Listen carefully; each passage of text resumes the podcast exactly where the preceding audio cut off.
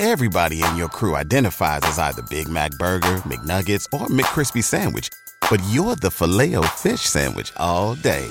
That crispy fish, that savory tartar sauce, that melty cheese, that pillowy bun. Yeah, you get it. Every time. And if you love the filet of fish, right now you can catch two of the classics you love for just $6. Limited time only. Price and participation may vary. Cannot be combined with any other offer. Single item at regular price. Ba da ba ba ba. Questo podcast va in onda in forma epistolare per mancanza di gigawatt. Buon ascolto! Tre anni fa, gli uomini di un comando specializzato in serie televisive di fantascienza operante nell'interrete vennero condannati ingiustamente da un tribunale di haters. Eluso il ban di massima sicurezza, si rifugiarono su Fantascientificast, vivendo in clandestinità. Sono tuttora ricercati, ma se avete un problema o domande su serie, film, anime e piattaforme di streaming che nessuno può risolvere, e se riuscite a contattarli, forse potrete ingaggiare il famoso W Team.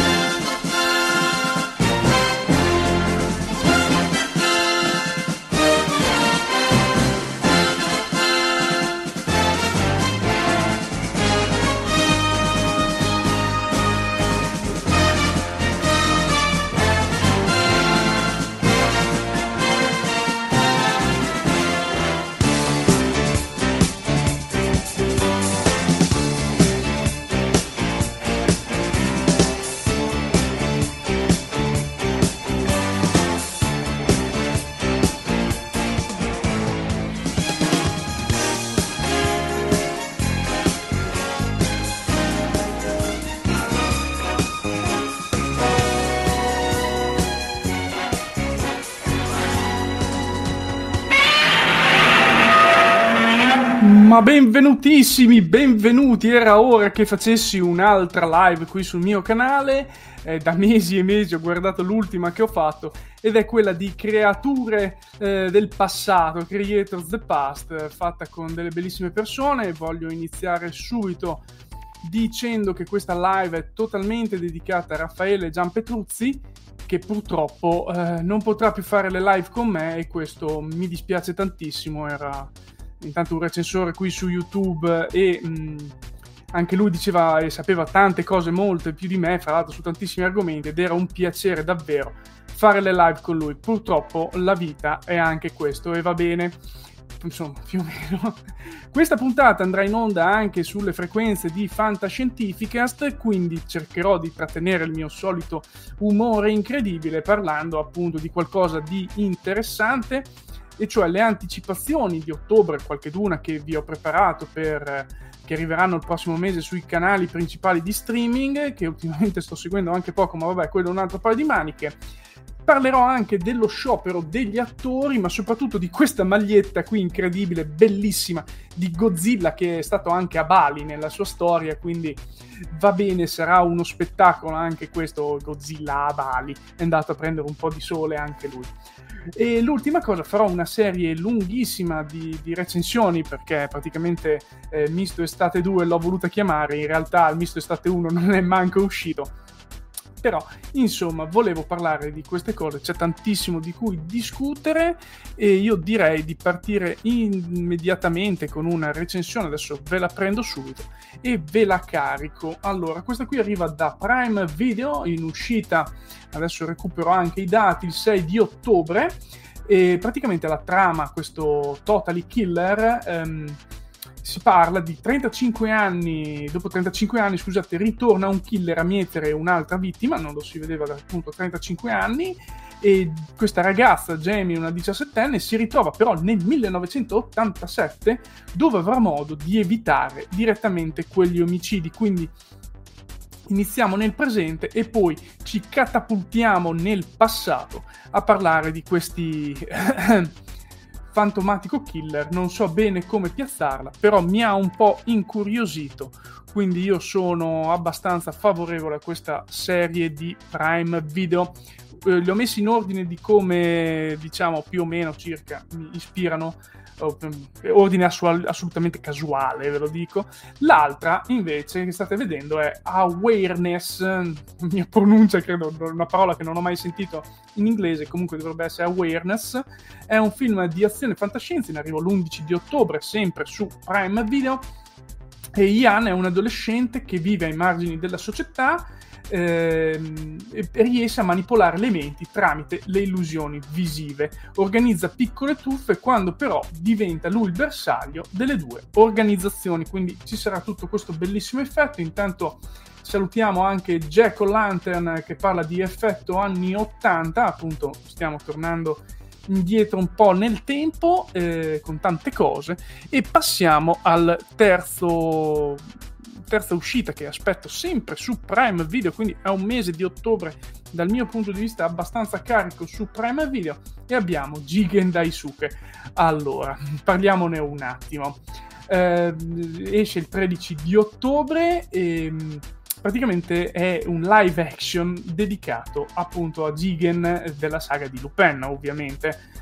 Eh, cosa succede in questa serie a lui dedicata, dove effettivamente anche l'attore richiama abbastanza il personaggio del manga, dell'anime e del manga, vabbè, e sente che qualcosa non va nella sua fidata pistola, quindi torna dopo anni in Giappone, perché era da una vita che non ci andava, alla ricerca del più grande armaiolo del mondo, che ovviamente è in Giappone, ma che però fa anche un altro lavoro. Insomma, vedremo tutto in come, come sarà catapultato e dove sarà catapultato questo Jigen. Io diffido sempre particolarmente dei live action, eh, anche a ragion veduta, visto certe uscite, però insomma voglio sperare che qui riescano a fare qualcosa di buono. Ultima uscita per Prime Video è quella che attendo in assoluto di più, eh, effettivamente la volevo vedere già da una vita intera, è la terza stagione di Upload. Quindi in questa terza stagione si riprenderanno le vicende tra Nora e Nathan eh, che cercheranno appunto di fermare la misteriosa cospirazione che minaccia la vita di milioni di persone. Infatti voglio ricordare che questa serie è incentrata su... Um, come dire, una, un sistema dove i morti vengono uploadati eh, su questo server eh, e, e, tutti vivono a seconda di quanto la gente spende per loro e di quanto, eh, insomma, con questa, questa, anima virtuale, ecco, insomma, è, è molto interessante e particolare me è piaciuto molto come idea e anche come realizzazione sempre comica andando avanti soprattutto nella seconda stagione insomma Upload secondo me può avere scansato insomma ha scantonato un attimo ecco in certi effetti un po' particolari. Eh, soprattutto perché non è andata a parare dove almeno mi immaginavo io. Vediamo un po' eh, cambio invece totalmente streamer questa volta passo al mitico Disney Plus che fra l'altro aveva un'ottima offerta fino a poco fa di 1,99 euro al mese per tre mesi, che io ho quindi riattivato perché l'avevo disattivato da mesi oramai Disney Plus, non trovandoci nulla, ma a questo mh, mm, poi ne parlo meglio dopo. Quindi arriverà il 6 di ottobre Loki, che riprende appunto dagli eventi del finale della prima stagione, che sinceramente mi ricordo benissimo che è stata bellissima, mi ci sono divertito tantissimo, è stata ricreata benissimo, il, eh, tutto funziona bene, eh, ma me la sono dimenticata perché è passato troppo tempo e perché in mezzo c'è stata tanta altra schifezza Marvel che mi ha fatto un po' odiare, non, di, non odiare, però comunque ricredere sull'universo eh, Marvel che stanno portando avanti quelli della Disney che sinceramente non riesco a farmi mandare giù almeno dopo da qualche anno ormai, quindi va bene. Comunque, qui si parla appunto di multiversi, di sicuro gestito meglio dell'ultimo film Uh, con Cumberbatch, uh, appunto, cos'era Doctor Strange, gli universi della pazzia, quello lì, che è stato veramente, un, dal mio punto di vista, una presa per il fondo schiena, ma vabbè, lasciamo perdere che è meglio. Proseguiamo quindi con un'uscita di Halloween, sempre su Disney Plus, che è piccoli brividi. Allora, io devo ammettere che la, non mi è mai piaciuta eh, la collana omonima di libri horror per ragazzi, quindi anche i, i film successivi che hanno fatto. Questa è una serie. Eh, e questa parlerà di cinque liceali che indagano su una scomparsa avvenuta cinque anni prima. È per, ovviamente per giovani, io non, non mi ci voglio nemmeno mettere, eh, mettere lì per, eh, insomma, Mm, per capire. È sicuramente con un timbro adolescenziale, quindi si può guardare probabilmente. Io non ne farò proprio non aspetterò quel momento lì per, per, per, far play comunque. Vabbè se capita un play ce lo faccio. Intanto salutiamo anche Michele Sessa. Eh, ciao grazie per essere arrivato anche a te. Spero che queste anticipazioni ti possano interessare. Andiamo avanti e passiamo a questo punto a, a Netflix. Adesso sto caricando la serie che arriverà, adesso vi dico anche quando, purtroppo ho solo due mani e un cervello, soprattutto anche piccolino, Justice League. Eh, serie animata che torna il 24 di ottobre. L'unica mia speranza è che non faccia la stessa fine di Batman, che pochi giorni fa doveva apparire su Netflix, ma non è apparso, senza alcuna comunicazione. Voglio parlare appunto anche di quel Batman che, che vedete qui sullo, sullo sfondo eh, quel Batman lì era un bel Batman di animazione dei primi anni 90, i diritti probabilmente erano ancora della RAI, o meglio quelli del doppiaggio probabilmente, e inizio a pensare che ci possa essere qualcosa che sia andato storto con i diritti soprattutto del doppiaggio e via dicendo, pur qualcosa non, era, non è stato definito nei tempi e quindi il Batman non è, usci- non è uscito qualche eh, giorno fa su Netflix, come era stato preventivato. Spero appunto, come ho già detto, che non faccia la stessa fine. Justice League. Uh, quelle che vi presenterò su Netflix, paradossalmente, che sto utilizzando sempre non meno, ma nel senso è quello che guardo di più, ma allo stesso tempo è quello che guardo, che, che, che sto dicendo più spesso, è anche Valerian, la città dei mille eh, pianeti. Io l'ho sempre trovato carino e interessante. Ovviamente è molto young, molto per gli adolescenti e, e via dicendo. Eh, intanto già ho visto adesso il commento di Jack O'Lantern su eh, ovviamente eh, Justice League con Punch Pow e via dicendo con Batman, vabbè, che ricordi anche quelli lì. E dicevo appunto Valerian, la città dei mille pianeti, è stato film di Luc Besson eh, assolutamente ci dice che appunto meglio i fumetti, eh, sono do- d'accordo, però è stato screditato particolarmente questo film, preso a sé stante, ovviamente togliendo il nome, appunto come dici, Valerian, ehm, dal titolo quasi, rimane un film più che godibile con una bella trama, un bel intreccio, azione avventura, ragazzi che fanno cose incredibili, insomma è un film piacente, ovviamente è uno di quelli adattamenti mm, meno riusciti, ma è un film che dal mio punto di vista può essere più che godibile per tanti ed è bello che ritorni su, in questo caso, Netflix perché possa essere rivisto. Mi sembra che prima fosse su Prime Video, insomma, comunque continuiamo. Altra uscita su Netflix sarà eh, quello, un film che attendo da tantissimo, che è Sonic 2, il film, che uscirà il 21 di ottobre ehm, scusate, Valerian uscirà praticamente domani, primo di ottobre, Sonic 2 uscirà il 21 di ottobre, secondo capitolo filmico di Sonic, insomma, a me Sonic il primo è piaciuto, poi insomma con Jim Carrey che fa super cattivo in maniera bellissima dal mio punto di vista, non si può che apprezzare. È riuscito bene anche il Sonic digitale dopo le polemiche per il primo uscito. Vabbè, comunque, qui probabilmente faranno a scazzottate incredibili. Io mm, non l'ho visto al cinema perché mi è scappato.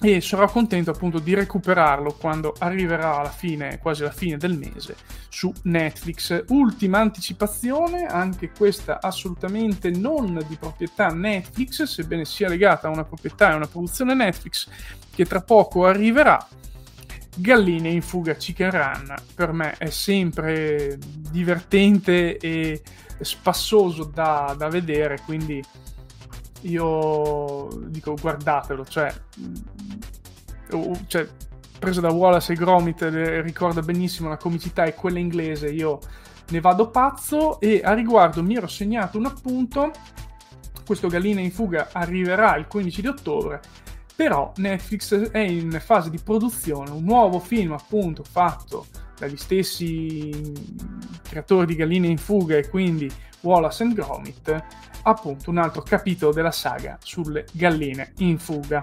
Non so cosa aspettarmi spero che sia eh, comunque interessante e coinvolgente. Io voglio essere eh, contento di questo quindi è un qualcosa che secondo me è da, eh, è, è, è da mettere in conto e, può essere un bel film da vedere. Bene, io adesso sto caricando un'altra immagine perché voglio arrivare a parlare di qualcosa di Mm, come dire, che è successo negli ultimi mesi e che ho totalmente evitato, cui ho totalmente evitato di discutere, che è lo sciopero degli attori e degli sceneggiatori di Hollywood. Allora, si è concluso praticamente, o meglio, la bozza è stata presentata da poco e sembra che verrà approvata. Sono contento che questo sciopero sia terminato. So, sono avuti dei risultati che possiamo dire positivi, soprattutto per gli attori ma non per tutti, perché il vero problema di Hollywood sono gli attori, mm, quelli che debbono passare di volta in volta da un, eh, un film all'altro, una puntata di una serie all'altra, come comparse, come eh, attori di secondo piano, che sono in realtà quelli che reggono i film, quelli che fanno andare bene le produzioni, quelli che spesso ehm, sono dei caricaturisti e riescono quindi a creare dei personaggi che rimangono e danno quindi spes- ancora più spessore a quelle serie, a quelle trame e vengono veramente pagati poco rispetto a dei giganteschi attori che ovviamente si può dire fanno tanto richiamo e via dicendo. E quindi insomma questo sciopero ci stava tutto, eh, però cosa succede questo sciopero? Che è poi la parte, la parte principale, intanto vi faccio vedere anche qualche altro attore che mh, mm, intanto mi sono già sbagliato a fare i click, io su, non devo fare click, devo smettere di fare click.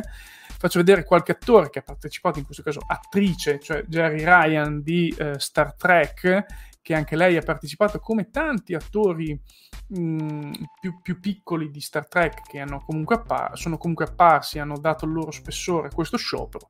Faccio vedere anche eh, Rafalo a questo punto, che ha partecipato eh, a, questi, a questi scioperi. Io adesso ritorno, prendo praticamente totalmente la, la, mia persona in questo video per parlarvi di quello che però sta succedendo realmente. Cioè, mh, il vero problema era la gestione dei diritti digitali degli attori e via dicendo, quindi sempre una questione di soldi eh, e via dicendo. Cosa è successo però che praticamente in parallelo a questo sciopero, che quello che era già palese per tutti ormai da 7-8 mesi, un anno, è esploso lo streaming, non in senso che è esploso che tutti lo stanno adottando, ma è esploso il fatto che possono avere un ritorno economico adeguato per poter mantenere i prezzi bassi, come è stato Netflix all'inizio, come sono state tante cose all'inizio, e soprattutto questo proliferare di servizi digitali sta facendo in modo che la gente spenda mm, magari anche molto di più rispetto a tanti anni fa, sta riprendendo la pirateria, insomma si stanno muovendo tante cose contro questi scioperi purtroppo perché toglieranno lavoro e dal mio punto di vista vorrei dirlo, è anche giusto e corretto. Cioè, si è prodotto tantissimo, soprattutto probabilmente Netflix, tutti i servizi di streaming si sono buttati nelle produzioni da mettere solo in streaming o per rimpolpare il loro, infatti anche Jack O'Lantern ritorna su troppa frammentazione, verissimo, stanno, hanno voluto produrre tantissimo ma la qualità non solo si è abbassata, è scesa proprio verso l'infinito e oltre perché non avevi persone, non avevi gli sceneggiatori formati, non avevi il tempo materiale per produrre serie di spessore come la stessa Netflix produceva anche solo qualche anno fa quando si concentrava e si focalizzava di più su quello che poteva essere cosa interessava a un suo pubblico, quindi a una sua nicchia e, tipo House of Cards, ecco, cioè, parliamo di quello lì, o anche eh, House of Dragon, da cui insomma è stato preso altre cose dell'HBO in quel caso. Insomma, tante produzioni, tante cose che hanno fatto abbassare la qualità e questa bolla è esplosa, è palesemente esplosa, ormai stiamo pagando per vedere quello che vogliamo, dovremmo pagare una 50-60 euro al mese probabilmente, che è un, ancora di più di quello che costava Skype, paradossalmente e a questo punto ci troviamo a dover attivarne uno ogni tanto, via dicendo. Io lo stesso Netflix lo sto usando sempre meno, appunto perché per anni non l'ho mai disdetto, ma eh, nell'ultimo anno l'ho disdetto già tre volte, lasciando un mese, un mese e mezzo disattivato. Sebbene quando poi lo riattivi è quello da cui guardo più serie in assoluto, ok? Anche Disney Plus in questo momento, ma l'ho riattivato semplicemente per i bassi prezzi che ha avuto, cui 6 euro per 3 mesi è più che abbordabile. Prime Video lo sto tenendo, ciao Zach, anche a te ben arrivato. Finisco questo discorso qui, Amazon vuole aggiungere, stavo appunto per dirlo, Jack O'Lantern mi ha anticipato la pubblicità e pagando un plus si potrà togliere, stessa cosa che ha fatto Now, dove mh, ha proposto adesso Now TV è quella di Sky, dove ti propone un, due differenti pagamenti, uno se vuoi la pubblicità, cioè se ti lascia la pubblicità, l'altro no, e c'è una differenza dai 3 ai 5 euro al mese, non è roba di poco conto ed in effetti, insomma, mh, diciamo che inizia un po' a non essere bello, non è bella questa cosa. Vabbè. Questi sono comunque i miei pensieri, dove si andrà sarà sempre peggio, soprattutto perché ci saranno andando avanti sempre meno produzioni, paradossalmente, sebbene i servizi di streaming ci saranno sempre di più, ci saranno meno produzioni, probabilmente si ritornerà ad avere un po' più di livello, però queste non saranno più focalizzate su nicchie di mercato, ma cercheranno di spararla verso un pubblico generalista, quindi noi magari fan di fantascienza, fan di azione o via dicendo, potremmo ritrovarci un attimo con meno mercato rispetto a quello a cui eravamo abituati fino a qualche anno fa. Io adesso vorrei passare a questo punto alle recensioni perché sono 20 minuti che sto parlando ininterrottamente, non so come io riesca a farlo senza fermarmi, senza bere e via dicendo, tirando fuori frasi a caso dal mio cervello.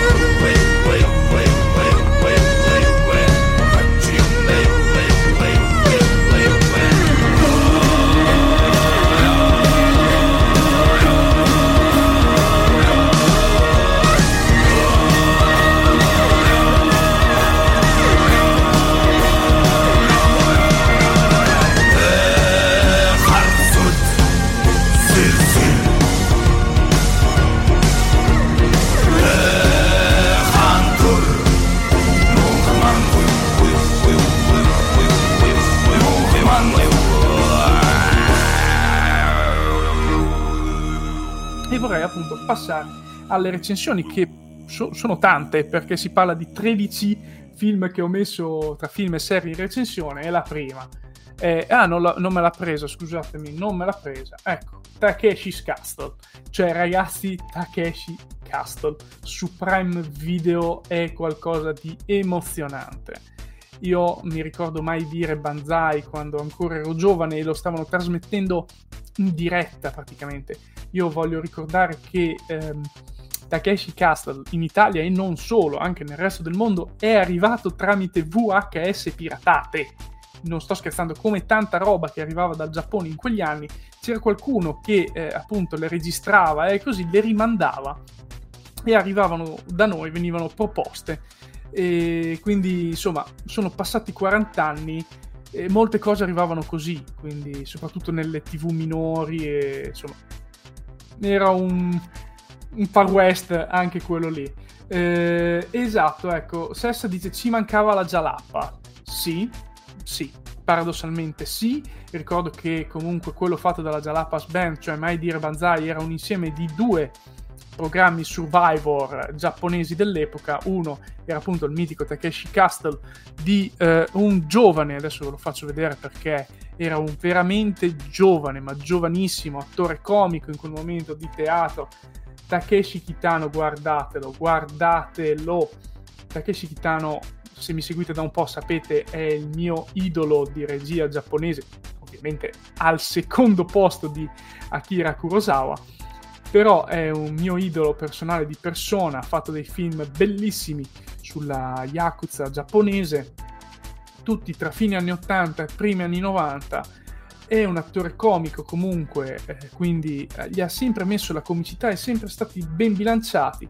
E comunque Takeshi Castle rimane così, come dicevo, è una serie che eh, funziona, funziona perché non si prendono sul serio, è comica, c'è la gente che va lì per divertirsi, non per farsi del male perché è tutto il più controllato possibile, però veramente ci sono giochi impossibili dove loro stessi si, si autoironizzano, insomma guardate questo Takeshi Castle su Prime Video perché ne vale assolutamente la pena, è qualcosa di meraviglioso e soprattutto ti fa ridere. L'unico problema è che c'hai i sottotitoli in italiano perché non è stato doppiato, appunto, mancando la Jalappas Band. Secondo me non si sono azzardati. Ringrazio ancora Takeshi Kitano che appare solo negli ultimi due episodi, un po' imbolsito e bloccato, ragazzi, inizia già ad avere la sua età e i suoi problemi. Eh, teniamocelo buono finché si può, perché è un grande del cinema. Passiamo invece in questo caso a Netflix, uscito da pochissimissimissimo la meravigliosa storia di Harry Sugar. C'è un cast d'eccezione, adesso ovviamente non mi sono segnato nulla, quindi meravigliosa storia di Harry Sugar è un cortometraggio fatto da uh, Wes Anderson.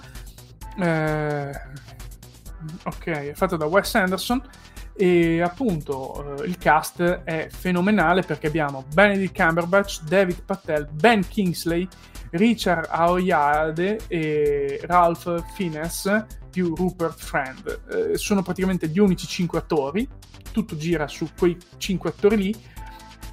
È una storia meravigliosa tratta da un romanzo scritto negli anni 70 il ritmo che riesce a darci, ecco appunto la scenografia è incredibile, infatti funziona benissimo perché è una scenografia molto teatrale a tratti e curatissima. Ehm, ed è bellissimo appunto, cioè ti sembra quasi di stare a teatro a vederlo.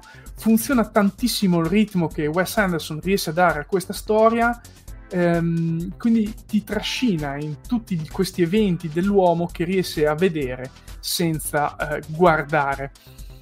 E io ne sono rimasto affascinato, proprio l'ho, l'ho finito d'un fiato dicendo ma come è già finito? Beh, insomma, eh, complimenti, questi cortometraggi qui, tanta roba, cioè mh, mm, mi ha ricordato veramente un'opera teatrale, un qualche cosa che è degno di essere stravisto e rivisto con i tempi, con eh, le capacità attoriali delle persone che vi ho nominato prima, insomma, è qualcosa che ti trascina in quel mondo, assolutamente. Terzo posto delle mie recensioni tra i 13 che mi ero segnato c'è Nimona. Nimona è un film d'animazione di Netflix uscito anche un po' di tempo fa. L'ho visto dicendo può essere interessante, cacchio mi ha stupito. Mi ha stupito per la profondità del messaggio che voleva dare, per il fatto che fosse appunto per mh, mm, ragazzini. Ecco, mi sono dimenticato un film da citare mi è venuto in mente adesso, così, adesso lo aggiungo in lista se, se, se mi viene in mente. Comunque, vabbè, Nimona eh, mi è piaciuto tantissimo e mh, mm, funziona. Funziona, eh, io dico guardatevelo, si lascia aperto a un seguito che spero arrivi, spero sinceramente arrivi molto presto perché... Ehm, insomma, hanno creato un bel mondo, hanno creato dei bei personaggi, una bella storia, tutto quanto mm, con un'idea, la storia la fa chi vince. Quindi quella diventa la verità per tutti. Ma è veramente la verità? Se le cose sono andate veramente così? Eh, Nimone lo spiega quasi con cattiveria, ma va bene, ci sta. Passo a un altro film arrivato disponibile da, da, un mesetto oramai con Jackie Chan e John Cena, ragazzi, Project X Traction. E io oltre la fantascienza, questo, cioè questo qui è, va oltre la fantascienza, si prendono per fortuna in giro e funziona proprio perché si prendono maledettamente in giro loro stessi non sul serio. Jackie Chan ormai si vede l'età che inizia ad averlo, John Cena è un coglionazzo, quindi ci sta da Dio in questo film. Cosa succede? Eh, succede che mh, John Cena viene coinvolto dal fratello in, questi, eh, in, questo rapimento di persone che poi porterà a una serie di cose, tra cui rubare delle, delle chiavi per utilizzare dei, degli oleodotti per trasferire via il petrolio in un mondo totalmente desertico e quasi senza acqua, in cui il petrolio è la seconda risorsa più preziosa, cioè l'acqua la prima. E esplosioni, succede di tutto, letteralmente di tutto vorrei solo parlare di questo camion in cui hanno messo un motore jet da gigantesco e loro lo mandano a cannone in mezzo al deserto, cioè è fenomenale, cioè ci sono delle scene che non puoi non metterti a ridere per le vaccate che, che fanno e insomma mi è piaciuto e mi ha tenuto lì molto coinvolto, insomma probabilmente ci sarà un seguito, si sono preparati tanto hanno lasciato la porticina aperta. Non so, vedremo. Comunque, dateci uno sguardo se volete qualcosa di poco impegnato e d'azione. Ancora azione, questa volta con Gal Gadot, mamma mia Gal Gadot. Heart of Stone, qui entriamo in un ambito alla Born Identity, un ambito alla 007, un qualche cosa di un po' più mirato, tutto al femminile, dove la, catti- la buona e la cattiva sono due donne, il super cattivo invece è l'uomo che va bene, funziona sì e no. Sì e no, perché questo a differenza di film di prima, cioè Project Extractor, eh, questo si prende sul serio. Si prende sul serio, ma succedono delle cose che sono talmente oltre l'inverosimile come sono dentro a un dirigibile eh, nella stratosfera e dicono attenzione che eh, qui attorno è pieno di idrogeno e basta perché serve a quello per far volare e loro stanno respirando tranquillamente solo idrogeno. Ed è, ass- cioè, ed è palesemente assurdo. Però vabbè lasciamo stare. Eh, le scene su- che potrei citare sono tante è un film che comunque ti tiene lì un bel film d'azione ti, ti coinvolge a diversi cambi di eh, di prospettiva, Gal Gadot è molto brava, insomma funziona sì, ma con qualche riserva. E, ehm, sì, insomma, guardatevelo, io intanto preparo il prossimo che è eh, appunto, qua ritorniamo a parlare di zombie tramite eh, Zombie 100.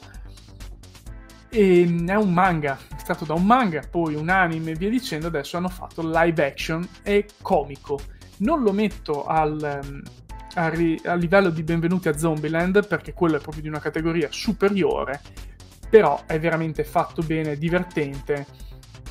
Se non siete ancora stanchi degli zombie oppure cercate qualche cosa degli zombie che vi faccia anche rilassare, bene, guardatevi questo Zombie 100 che poi è un'allegoria della, della vita moderna, secondo me, soprattutto giapponese o comunque asiatica, che, che, è molto particolare, tanto ricorda anche i, i, metodi e quello che succede in un Alice in Borderland, cioè come meccaniche di gioco.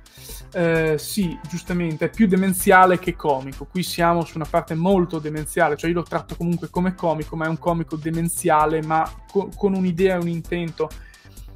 Quindi in realtà succedono cioè, cose... Mh, io, c'è questa scena che è bellissima, cioè lo squalo mille piedi zombie. Immagino, immaginate quali possono essere i piedi di questo, di questo squalo, cioè lì andiamo oltre Sharknado, ok? Quindi vediamo un po'. Va oltre eh, il salto dello squalo, sì, guardatelo verso la fine, capirete appunto quello che ho appena citato. È qualcosa di impressionante, cioè, ragazzi, lo squalo. Cos'è? Eh, human centipede squalo zombie, una roba. Cioè, se avete capito tutte e tre le citazioni, dovete vedere assolutamente questo Zombie 100. È spassoso, fugge via bene, è doppiato anche in italiano, mi sembra, quindi comunque sfugge, sfugge via bene e lo, lo, lo consiglio.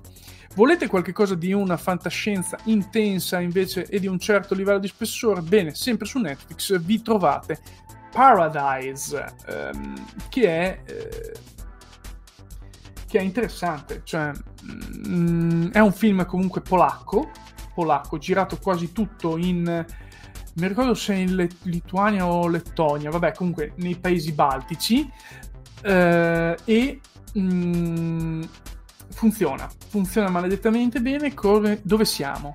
Siamo in un mondo in cui le persone possono vendere i loro anni, cioè si parla sempre di profughi, immigrati e via dicendo, e per avere la cittadinanza tu se vendi i tuoi anni di vita, 5, 10 o 15, ti danno la cittadinanza dei soldi a te e alla tua famiglia. Cosa vuol dire? Che se io ho 15 anni oggi, mi vendo 15 anni, vado già a 30 anni. Invecchio tantissimo e i miei anni, se sono eh, riferiti a una persona compatibile, vengono trasferiti a questa persona che se li prende su di lei. Non spiegano questo meccanismo, è chiaro, è, mm, è il deus ex machina della storia, ma da lì nasce tutto nasce appunto questa, questa storia di questo super cattivo gestito bene sì nel senso che è interessante i meccanismi con il super cattivo, i ribelli e via dicendo. Il finale, secondo me, eh, purtroppo, scusa Michele, non, non, l'ho presente questo saggio di, di, Ballard, però sicuramente c'è qualcosa di simile nella fantascienza che è già uscito e via dicendo, magari lo vado a recuperare dopo. Ed è interessante per come appunto mettono insieme questi meccanismi, per come alla fine, dicevo alla fine, secondo me hanno perso un attimo l'idea di come chiuderlo e sono lasciati andare a dire un po' troppe cose, a correre così. È comunque un bel film europeo di fantascienza secondo me è da vedere perché eh, sono quelle fantascienze a cui non siamo abituati, quelle fantascienze che non ci aspettiamo perché siamo troppo bloccati sulla fantascienza americana limitata anche così. Quindi, insomma, guardiamo anche una fantascienza diversa. Secondo me è più che meritevole di uno sguardo. Questo Paradise. Passo a un'altra fantascienza. Sì, diciamo di sì, però non vi voglio fare spoiler perché eh, ciao Kuni, che dovrebbe essere Luca se non mi sbaglio. Ragnarok, Ragnarok, serie di tre stagioni di Netflix conclusasi eh, da pochissimo. Vale la pena, è una serie norvegese, vale la pena appunto di guardarla? Sì, vale la pena. Le prime due stagioni assolutamente, anche parte della terza il problema è l'ultimo episodio, che non è poi un problema. È eh, praticamente questo ragazzo che si ritorna nella sua vecchia città natale dove ha perso il padre insieme al fratello e alla madre, via dicendo, dove non conosce nessuno. Però è anche un po' ritardato lui come persona con dei problemi mentali. Trova questa sua amica che fa delle battaglie per il clima, per il cambiamento climatico e via dicendo, cosa basilare, cioè è fondante di questo Ragnarok di tutte e tre le stagioni, questa, questa battaglia contro il cambiamento climatico e contro i cattivi delle industrie eh, che stanno andando avanti. Eh, cosa succede? Che lì ci sono appunto delle, delle, brave persone che si nascondono sotto mentite spoglie sono dei in realtà che dan, gli danno i poteri per diventare Thor, ci sono i giganti che sono i cattivi eh, della, eh, appunto del, del, Ragnarok originale norvegese. Tutto questo va, mh, mm, va bellamente avanti per delle stagioni. Il finale, e purtroppo, se avete presente, ecco, è quello del ponte ologrammi di eh, Star Trek Enterprise. È un finale che ti resetta tutto quello che hai visto prima. Non voglio far spoiler perché eh, in realtà, cioè va detta questa cosa qui quando si affronta la serie perché è stato gestito bene da un certo punto di vista perché se tu guardi tutta la serie per arrivare a quel finale lì ci sono i tanti tasselli che ti fanno capire questi passaggi, questo è positivo, questo è, è fatto bene, ma non sono così tanti quindi tu ti ritrovi coinvolto in queste... Mm, sì, sì, esatto, un, un, uno di quei finali lì, ecco, di, una di quelle tipologie lì di finale. Eh, appunto la Alice in Borderland anche. E mh, mm, ti ritrovi coinvolto in quello che succede ma non hai bene la percezione di questo doppio mondo, triplo mondo, quadro, quello, quello che sta realmente succedendo. E quindi tu alla fine arrivi anche un po' scocciato a questo finale che dici ma che cacchio ho visto allora? E questo è brutto perché in realtà merita molto, meritano anche i personaggi tutti giovani poco noti che comunque fanno, eh, fanno una buona interpretazione e meritano, rendono bene questo Ragnarok partite. È molto lento e particolare questo chi- deve essere chiaro fin da subito. E quindi insomma andateci comunque con calma e non aspettatevi chissà che, che, che, mega finale cioè ci sono i fuochi d'artificio ma non come immaginiamo noi passiamo a Futurama ragazzi è arrivata per l'ennesima volta è stato rilanciato Futurama da Hulu in questo caso perché era diventato di proprietà della Disney. Quante volte l'hanno sospeso Futurama e quante volte lo hanno ripreso non lo so. Futurama è il migliore che sia uscito a praticamente uh, Matt Groening è stato superiore ai Simpson qua almeno diciamolo dopo le prime 10 12 15 stagioni dei Simpson Futurama è nettamente superiore a tutto quello che sta arrivando da 15 anni a questa parte dei Simpson e di tantissime altre serie. E, bei personaggi quello che inquieta di più in questa stagione è che tantissime voci per ovvi motivi sono passati 24 anni dalla prima messa in onda di Futurama, sono cambiate tantissime voci ed è un peccato perché uno io mi ero affezionato soprattutto alle voci di Bender che comunque erano cambiate già uh, più di una volta e via dicendo, quindi magari riguardatelo in originale, ma eh, ogni puntata è una chicca per prendere in giro la società moderna attuale, parlando però di quella del 3000 avanti ed è bellissima la puntata in cui eh, abbiamo il, il, comandante, quello che aspetta, come si chiama? Ma non mi viene in mente. Eh, quello che è la parodia di Kirk, praticamente mascolino, che appunto gli dicono: Tu non puoi essere macio così, prendere eh, le, le, persone trattarle in questo modo perché non va bene. Insomma, eh, è bellissimo. Cioè, ci sono delle puntate anche adesso che funzionano molto bene. Sono veramente interessanti e insomma, complimenti per Futurama che ha dimostrato di poter reggere ancora 24 anni di vita, 25, quasi un quarto di set. Eh sì, esatto, eh, il comandante Branigan, esatto, io coi nomi sono veramente negato. E mh, mm, riesce a reggere ancora, come poi ha fatto anche la serie di Boris, che ritornando dopo 15 anni dall'uscita è riuscita a fare ancora tante tante belle cose, una serie che in realtà mi manca già, ne vorrei vedere ancora di più di serie. Bene, Arriviamo al clou, a questo punto, un clou che tanti stavano aspettando, cioè Hasoka.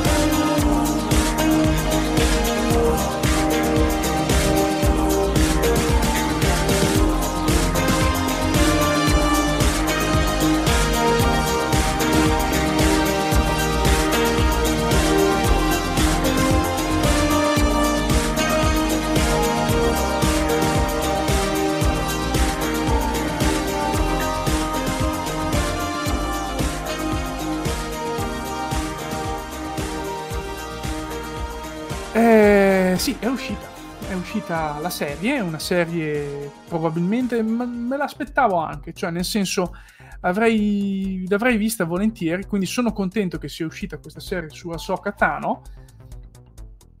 Siamo a una puntata dalla fine, perché mancherà la puntata di questo mercoledì qui che arriva, io ve lo dico già, ve, ve lo dico con tutto il cuore.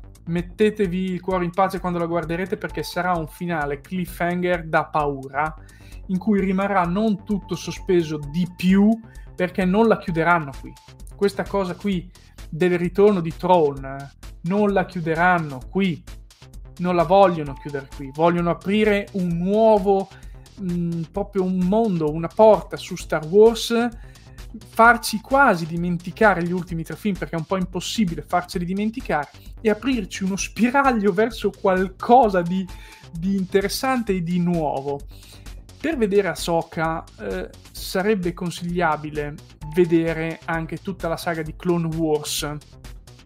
Non è necessario aver visto tutta quella, però sarebbe meglio per iniziare a, a farsi delle basi di questo mondo di Star Wars che arriva poi a fare cosa? A fare Rebels e questo eh, fare Rebels è stato importante per Filoni, secondo me l'ha gestito molto bene, ha creato dei personaggi ex novo, ha parlato di tutt'altro e ha posto le basi per arrivare ad Ahsoka, tanto che il finale di Rebels, che dovete vedere assolutamente per vedere Ahsoka, è indispensabile, sine qua non, devi, devi proprio vederlo, perché parliamo del seguito reale, perché la prima scena di Ahsoka è il collegamento ideale, cioè il collegamento preciso con il finale della serie di Rebels. Quindi o avete visto Rebels o fa- ci capite la metà della metà. Sessa mi dice giustamente, beh, sono in un'altra galassia. Sì, ma ci sono in questo episodio, nell'ultimo, difficilmente ci rimarranno in quella parte di galassia. Difficilmente, almeno uno tornerà, gli altri forse dopo. Però questa è una mia opinione. Vedremo. Ehm... Insomma, se la sono giocata bene, hanno giocato bene soprattutto con questi Jedi, questi nuovi Jedi eh, che hanno perso, avevano ovviamente perso come eh, Anakin eh, la, l'ideale della, dei Jedi che ormai erano un'istituzione da migliaia di anni a favore della Repubblica e via dicendo, quindi hanno perso la fiducia in quella, in quella forza, in, que, in quell'istituzione che praticamente ascoltava la forza e ne hanno creata una loro, cioè hanno detto io voglio sentire la forza io direttamente, insomma è una visione molto simile a, eh, proprio a fatti religiosi anche soprattutto occidentali, parlo del cristianesimo, dove si perde fiducia, in tantissimi possono aver perso fiducia nell'istituzione chiesa, ma magari continuano a essere credenti loro e via dicendo. E forse questo succede anche in altre religioni, ma vabbè, questo è un discorso a parte in cui non voglio entrare, ma mi ha ricordato molto questo passaggio, questo avvicendamento dei Jedi e, e, e via dicendo, quindi Secondo me l'hanno trattato molto bene, a livello visivo poi Ahsoka è eh, qualcosa di spettacolare, ci sono immagini bellissime, puntate molto interessanti, sia un'altra cosa, è totalmente femminile, cioè è puntato sul, eh, sui personaggi femminili, sono tutti quelli protagonisti, sono loro, eccetto Tron ed Ezra che riappare qualche altro cameo vicino, ma sono tre i protagonisti 4 considerando anche l'altra Jedi apocrifa.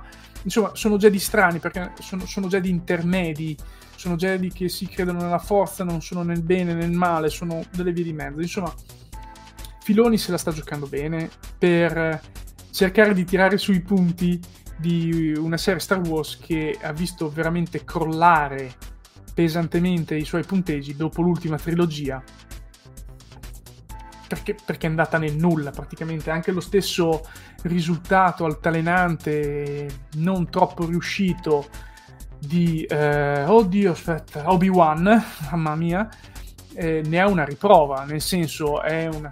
insomma, se ne poteva fare meno di, di Obi-Wan, non di Mandalorian, non di Mandalorian, a cui questo qui è leggermente collegato, ma poco o niente e eh, soprattutto Boba Fett, quello of Boba Fett, quello è tutta un'altra cosa a parte che però a me è piaciuto, la gente non capisco perché continui a dire che non è bellissimo ma va bene, comunque eh, guardate e recuperatevi questa socca. Però preparatevi perché secondo me con il finale di questo episodio si potrebbero aprire tante possibilità in più per rivedere uno Star Wars di un certo livello.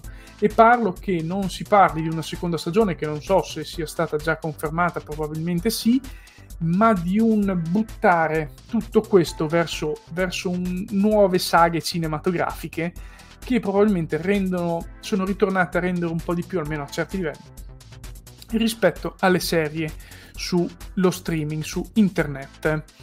Bene, eh, siamo arrivati al momento di uscire eh, dallo streaming per tornare al cinema, anche se in realtà tra poco sarà disponibile anche in streaming, lo è già a pagamento, ma tra poco arriverà sui canali tra virgolette ad abbonamento e non eh, a pagamento normali Barbie con Margot Robbie e Ryan Gosling. Allora io l'ho visto il giorno stesso di uscita vi racconto questo aneddoto bellissimo praticamente ho contattato i miei amici che lavorano al cinema qui vicino e, e gli ho detto ma eh, ci sono tutte le sale di Barbie che sono occupate.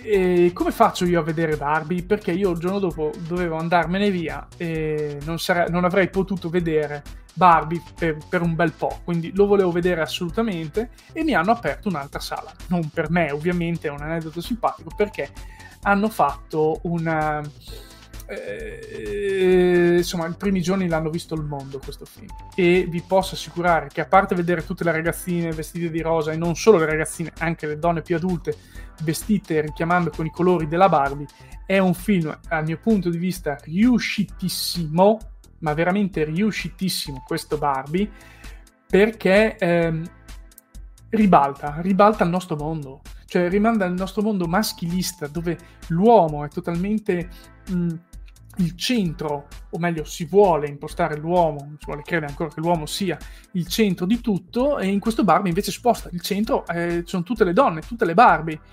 E quindi cosa succede? Che eh, tornano, arrivano in questo mondo moderno non prendendo minimamente sul serio, perché ci sono... Mh, ci sono chicche in ogni singola immagine, c'è qualcosa che anche la voce narrante fa delle battute bellissime e tipo ce n'è una che fa ecco se la Barbie non fosse interpretata da Margot Robbie eh, effettivamente questo discorso avrebbe più senso. E vabbè perché Margot Robbie ovviamente è una donna bellissima almeno nella versione Barbie. Ma quello che mi ha stupito di più è incredibilmente Ryan Gosling. Cioè Margot Robbie è Barbie. Palesemente Barbie la interpreta benissimo ma si vede che fa fatica. Cioè io ho, in- ho visto che eh, ci impegna tutta te, se stessa per farcela e non le viene così naturale fare Barbie. Mentre Ryan Gosling è veramente Ken, cioè gli viene naturalissimo. Lo vedi nelle sue facce naturali, i suoi atteggiamenti da Ken, soprattutto quando arriva nel mondo reale in cui eh, gli fanno vedere che è lì l'uomo che comanda, lui dice no, come? Com'è possibile? Devo, devo essere e fu- funziona maledettamente bene. Eh, infatti Ryan Gosling è quello che mi ha stupito di più, ma mi ha stupito tantissimo lo spessore della trama, le prese in giro, il voler discutere, parlare di un problema sociale dei nostri tempi e anche di quelli del passato probabilmente, però soprattutto nei nostri tempi almeno lo sentiamo di più, che è il, il macismo, eh, questa differenza tra uomo e donna io guardate, ve lo consiglio tantissimo di vederlo e finisco qua perché non voglio fare ulteriori spoiler, altre cose. E passiamo a un altro bellissimo film ancora in programmazione al cinema, o meglio in alcuni cinema dovrebbe essere ancora rimasto, che è Assassinio a Venezia. Allora, allora, eh, Kenneth Braga, io ve l'ho già detto nel secondo film, cioè Assassinio sul Nilo, si prende troppo sul serio. Cioè lui vuole fare il Poirot migliore della storia. Stai esagerando, stai vola basso. Questo qui devo dire mi è piaciuto di più come intreccio, come storia, come tutto rispetto ad Assassinio sul Nilo, che ho trovato a tratti anche lento e bolso. Ma qui in Assassinio a Venezia invece tutto secondo me scorre via molto bene, molto interessante e molto dark.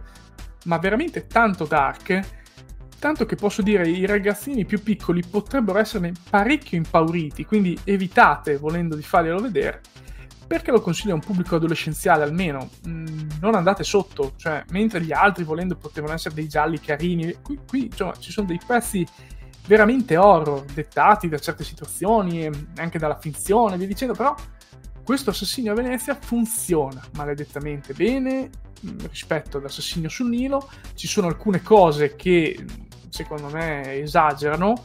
E una di queste è eh, palesemente il fatto che a un certo punto dicono eh ma dov'è la cantina qui a, nella casa di Venezia?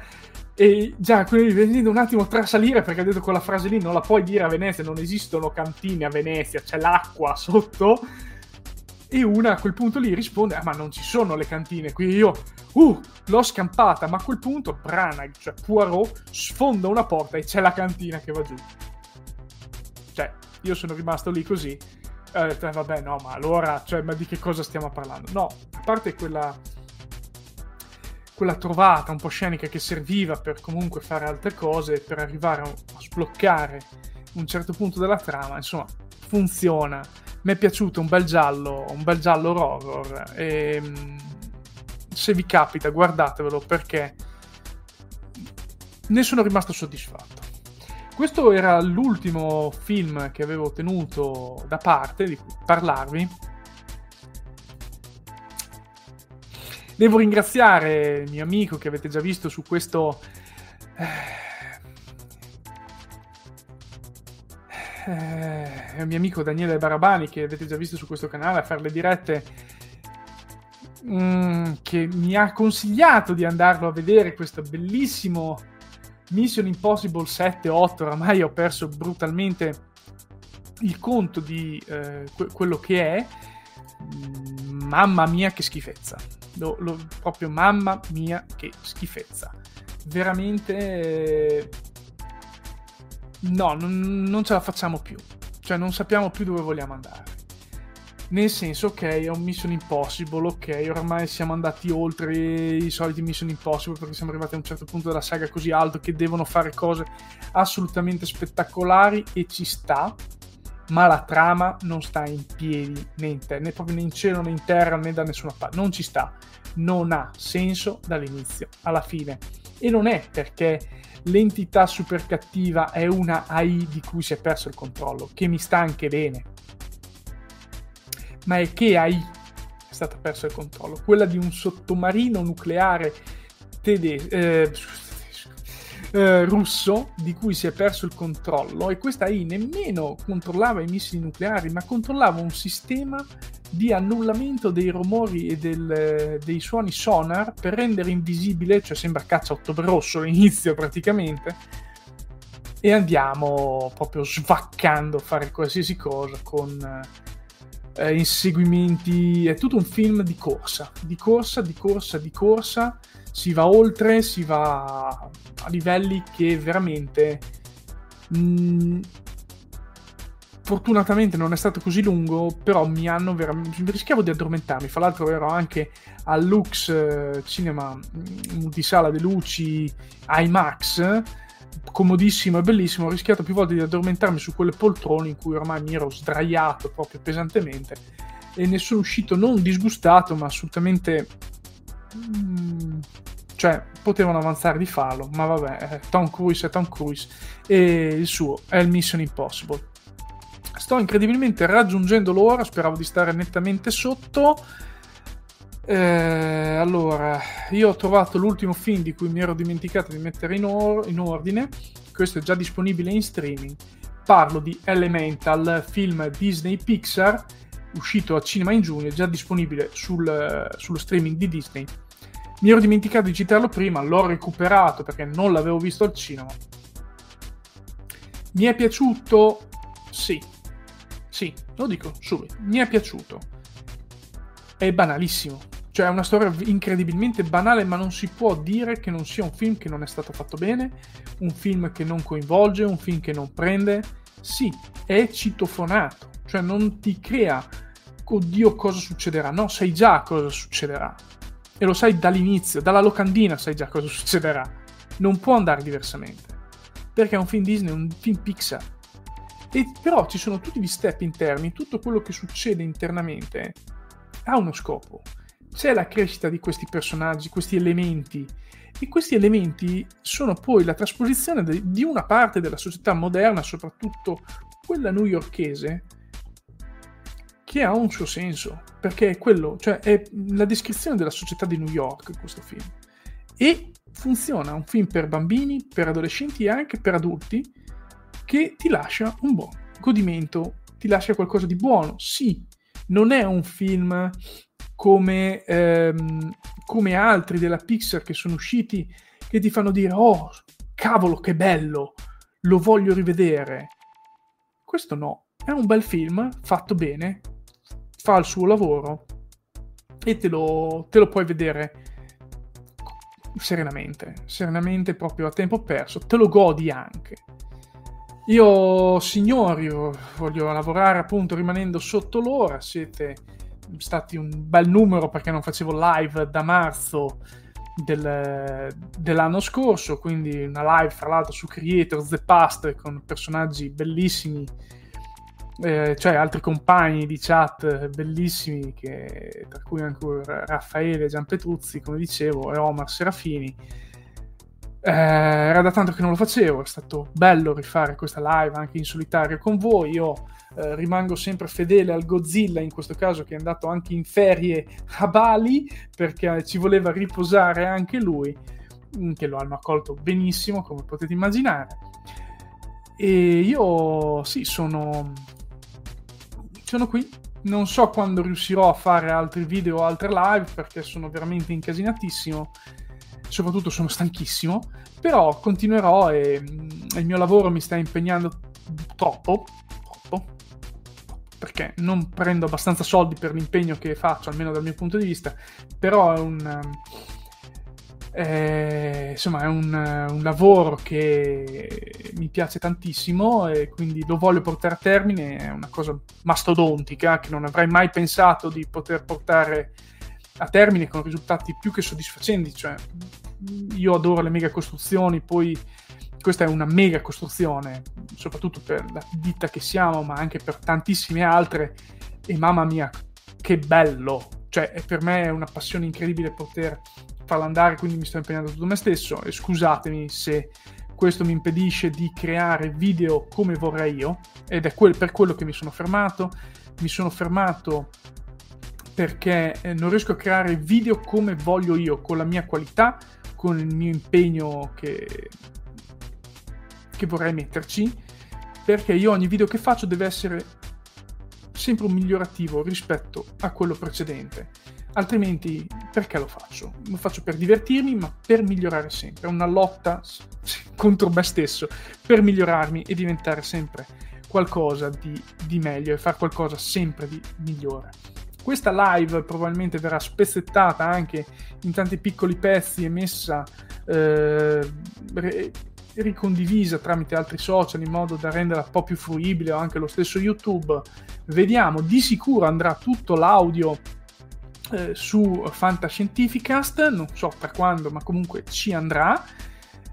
Io vi ringrazio per l'ascolto. L'ultimo messaggio di Michele Sesse che mi ha appena detto: tra un po' avremo anche Monarch. Sì, arriverà anche quella film o serie, non ho ancora capito, probabilmente film, vabbè, su eh, i kaiju. Io vi faccio rivedere questa splendida maglia che ho trovato a Bali e che adoro, la adoro perché è bellissima.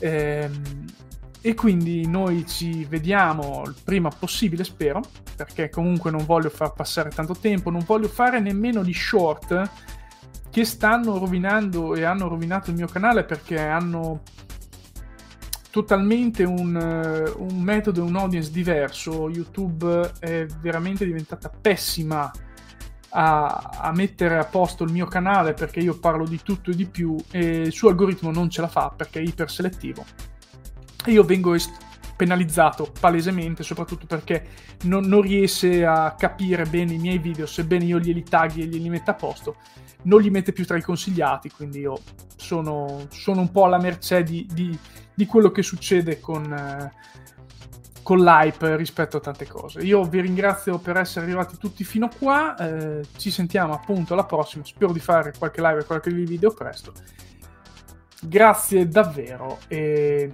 alla prossima quindi. Ciao. Words on Streaming è una rubrica aperiodica ospitata da Fantascientificast e realizzata in ogni sua parte da Marco Taddia. Potete trovare Marco sui principali social network cercando Marco Taddia, tutto attaccato, sul canale Telegram MTI e sul sito marcotaddia.net dove potete anche sostenere il progetto con una donazione.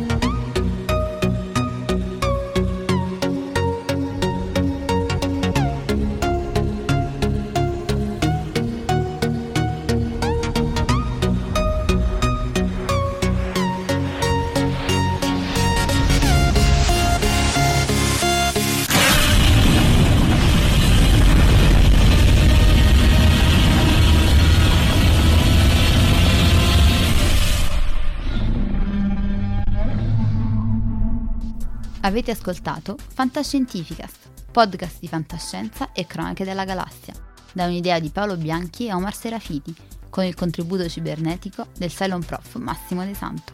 Potete seguirci ed interagire con noi sul nostro sito fantascientificast.it, su Facebook alla pagina Fantascientificast, su Twitter sul profilo at Fantascicast, sul nostro canale Telegram t.me slash fantascientificast, sulla nostra community Telegram t.me slash fsccommunity. Se siete particolarmente timidi potete utilizzare la vecchia, cara e affidabile posta elettronica scrivendoci all'indirizzo redazione at fantascientificas.it.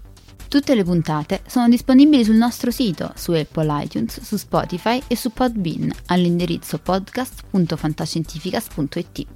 Se volete, potete lasciarci una valutazione a 5 stelle su Apple iTunes ed offrirci una birra romulana o un gotto esplosivo pangalattico, sostenendoci tramite una donazione PayPal utilizzando l'apposito pulsante sul nostro sito. Fantascientificast è una produzione amatoriale. Non si intende infrangere alcun copyright, i cui diritti appartengono ai rispettivi detentori. L'autorizzazione SIAE 5612I5359. Nessun byte e nessun tribolo sono stati maltrattati durante la produzione di questo podcast. Alexa 4 e l'equipaggio di Fantascientificast vi augurano lunga vita e prosperità e vi danno appuntamento alla prossima puntata lungo la rotta di Kessel. Everybody in your crew identifies as either Big Mac Burger, McNuggets, or McCrispy Sandwich, but you're the filet o fish Sandwich all day. That crispy fish, that savory tartar sauce, that melty cheese, that pillowy bun. Yeah, you get it every time. And if you love the filet of fish, right now you can catch two of the classics you love for just $6. Limited time only. Price and participation may vary. Cannot be combined with any other offer. Single item at regular price. Ba da ba ba ba.